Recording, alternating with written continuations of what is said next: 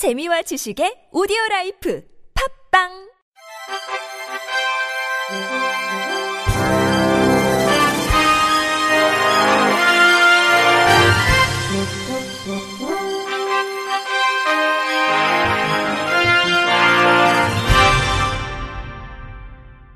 청취자 여러분 안녕하십니까? 4월 30일 화요일 KBS 뉴스입니다. 한국시각장애인연합회가 지난 23일 국회 도서관 대강당에서 시각장애인 복지 전달 체계 모형 모색을 위한 토론회를 개최했습니다. 이 자리에서 조선대학교 특수교육과 김영일 교수는 장애인 생활 이동 지원센터를 시각장애인 지원센터로 명칭을 변경해 시각장애 고유의 서비스 지원을 포함하도록 기능을 확대해야 한다고 제언했습니다.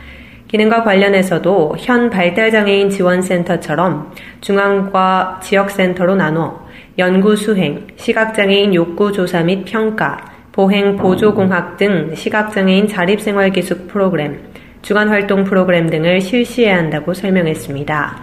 김 교수는 이를 위해 장애인 복지법 시행 규칙을 개정해 명칭을 변경하고 센터의 업무 수행을 위해서 한시련에서 운영 중인 보행 지도사 자격 국가 공인화, 시각장애 재활 담당 전문가 자격제도 도입이 필요하다고 덧붙였습니다.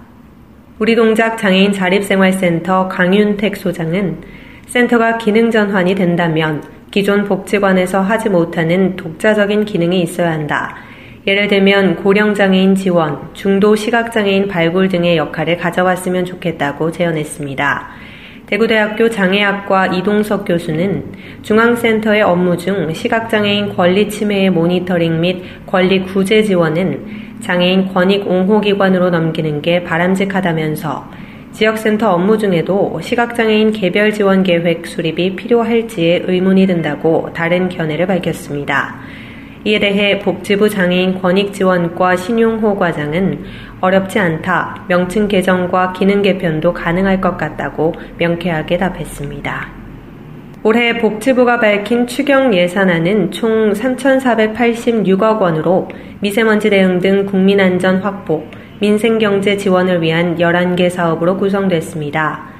먼저 기초생활보장 수급자, 차상위 계층, 사회복지시설 거주자 234만 명 대상 마스크 지원을 위해 323억 원을 편성했습니다.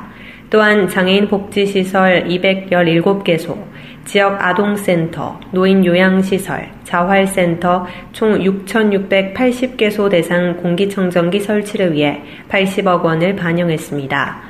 기초생활보장제도 사각지대 해소를 위해 부양의무자 재산 소득 환산율을 월 4.17%에서 2.08%로 완화하고 대상자 확대에 따른 생계급여와 의료급여 추가 소요 예산 852억 원이 반영됐습니다.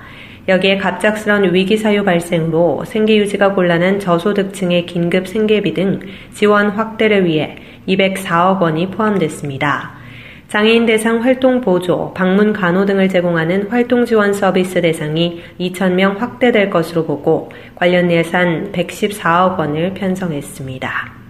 장애인 권익옹호기관 서울특별시 장애인 인권센터는 2019년 장애인 공동생활가정 및 주간보호시설 인권 실태조사를 진행할 전문 면담원을 공개 모집합니다.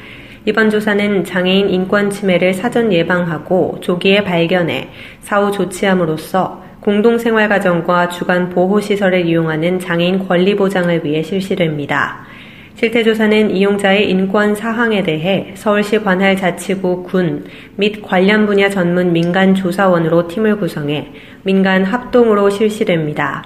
지원 자격은 장애인 단체 또는 장애인 복지관 등 장애인 복지 시설 경력 3년 이상인 자, 인권 관련 교수, 변호사, 사회복지사, 성폭력 상담소 종사자로 다음 달 2일까지 서울시 장애인 인권센터 대표 메일로 지원서를 응모하면 됩니다. 동문 장애인 복지관은 지난 26일 삼육대학교 100주년 기념관에서 장애인 개인 예산제 연구 시범 사업 발대식을 진행했습니다. 장애인 개인 예산제는 장애 당사자가 스스로의 결정에 의해 삶을 영위하는 과정으로 국가 및 지방자치단체를 통한 공급자 중심의 복지가 아닌 장애 당사자가 자신의 욕구에 의해 수요자 중심으로 삶을 만들어가는 서비스입니다. 참여자에게는 개인적 욕구를 근거로 당사자가 세운 계획을 지원하기 위해 3개월에서 6개월 동안 개인별 예산을 일정액 지급합니다. 이미 영국, 독일, 호주, 미국, 캐나다 등 선진국에서는 이를 도입해 장애 당사자가 자기 결정권을 행사하며 지역사회에서 살아가고 있습니다. 한 참여자는 개인 예산제 참여를 통해 바리스타의 꿈을 이루고 행복해지고 싶다는 작은 바람을 밝혔습니다. 자문 교육을 담당하는 삼육대학교 보건복지대학장 정종화 교수는 장애인 개인 예산제는 향후의 장애인 복지 서비스 분야에서 우리나라 또한 맞이할 제도로서 이번 사업을 통한 경험적 근거가 향후 제도 도입의 초석이 되길 바란다고 말했습니다. 서울문화재단 잠실 창작 스튜디오가 2019년 서울형 장애 아동 청소년 예술교육 프로그램에 참여할 단체를 공모합니다. 이번 공모는 3개 팀을 선정하며 총 지원 규모는 5,400만 원입니다. 참여단체는 매회 8명 이상 참여 가능한 예술교육 프로그램을 1회차에 최소 2시간씩 총 12회 이상으로 구성해야 합니다. 내용과 장르에는 제한이 없지만 교육 대상의 장애 유형과 연령에 따라 차별화된 교육 콘텐츠를 구성해야 합니다. 최종 선정된 총 3개의 단체에는 6월부터 전문가 컨설팅, 선정단체 간 네트워킹, 대내외 장애예술 관련 전문가, 기관과의 네트워킹을 통한 단체의 역량 강화, 프로그램 참여자 모집과 홍보도 지원합니다. 선정된 팀은 프로그램 보완 과정을 거쳐 오는 7월부터 10월까지 서울 지역 곳곳에서 장애 아동 청소년들을 대상으로 운영할 예정입니다. 참여를 희망하는 예술가와 단체, 기획자는 다음 달 10일 오후 5시까지 사업계획서를 포함해 지정 양식의 신청서와 이력서, 자유 양식의 포트폴리오를 서울문화재단 누리집을 통해 제출하면 됩니다. 서울 다누림 관광센터가 오늘 종로구 인의동에 문을 열었습니다.